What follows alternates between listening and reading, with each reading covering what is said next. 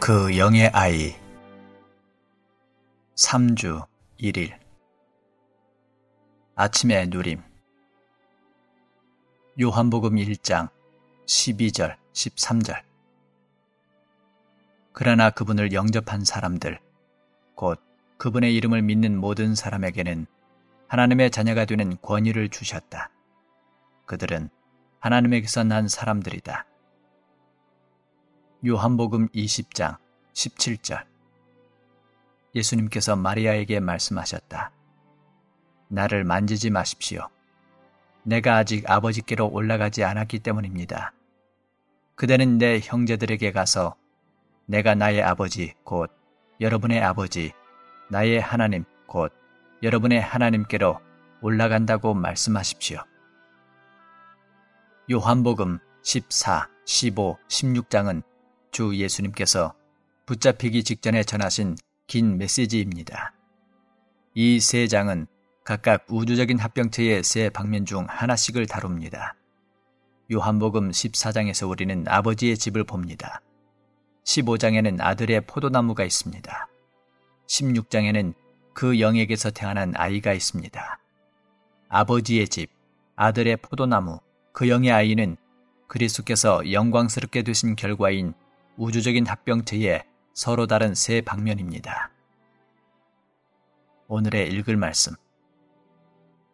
아버지께서 거하시기 위한 아버지의 집은 하나님에게서 태어난 자녀들로 이루어진 신성한 가족을 가리키고 또한 하늘에 속한 사다리가 하늘을 땅으로 가져오고 땅을 하늘과 연결시키는 장소인 베델을 가리킵니다. 아버지의 집은 또한 하나님의 집인 하나님의 성전인데 하나님의 성전은 그리스도의 부활 이전에는 그리스도 자신이었고 그분의 부활을 통하여 믿는 이들과 더불어 확장되었습니다. 더욱이 아버지의 집은 아버지와 아들에 의해 건축된 삼일 하나님과 믿는 이들을 위한 상호 거처로 새 예루살렘으로 완결될 것입니다.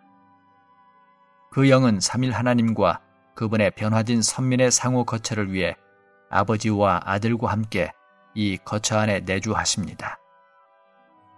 아버지는 거처인 집을 필요로 하시는 반면에 아들은 확장을 필요로 하시는데 이 확장은 나무이신 아들과 가지인 그분의 믿는 이들의 유기적인 연합입니다. 아들은 포도나무이시고 우리는 아버지를 영광스럽게 해드리기 위해 즉 근원과 농부이신 아버지의 표현과 확장과 번성을 위해 열매를 맺는 가지입니다. 아버지는 거하시기 위한 집이 필요하시고 아들은 확장되시기 위한 포도나무가 필요하시며 그 영은 움직이시기 위한 아이가 필요하십니다. 이 아이는 새 사람으로 성장하는 새 아이입니다. 새 사람은 그리스도입니다. 그리스도는 새 사람의 모든 지체들이시고 모든 지체들 안에 계십니다.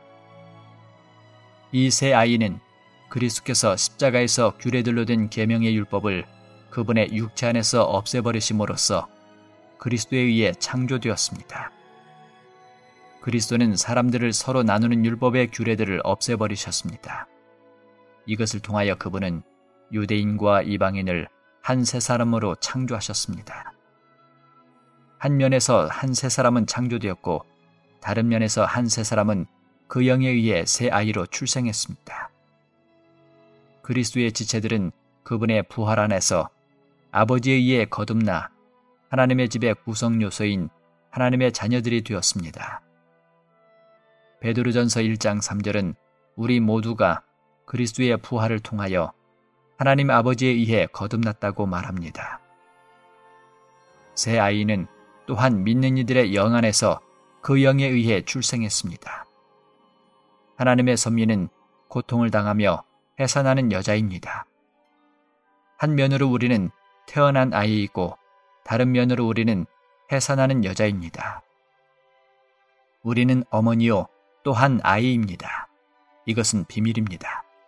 더 나아가 다시 돌아오신 그리스도를 가리키는 이 아이는 죽음으로 인하여 제자들을 떠났었습니다. 요한복음 16장 22절에서 주님은 제자들에게 그러므로 여러분도 지금은 슬퍼하지만 내가 다시 여러분을 보게 될 것이니 여러분의 마음이 기쁠 것이며 아무도 여러분의 기쁨을 빼앗아가지 못할 것입니다. 라고 말씀하셨습니다. 새로 태어난 이 아이는 다시 돌아오시는 그리스도였습니다. 그러므로 하나님의 선미는 아이일 뿐 아니라 어머니이고 이 아이는 그리스도입니다. 지금 그분은 새 사람이십니다. 새 사람 안에는 타고난 사람을 위한 어떤 여지도 없습니다. 오직 그리스도를 위한 여지만 있을 뿐입니다. 그분은 모든 지체들이시고 모든 지체들 안에 계십니다.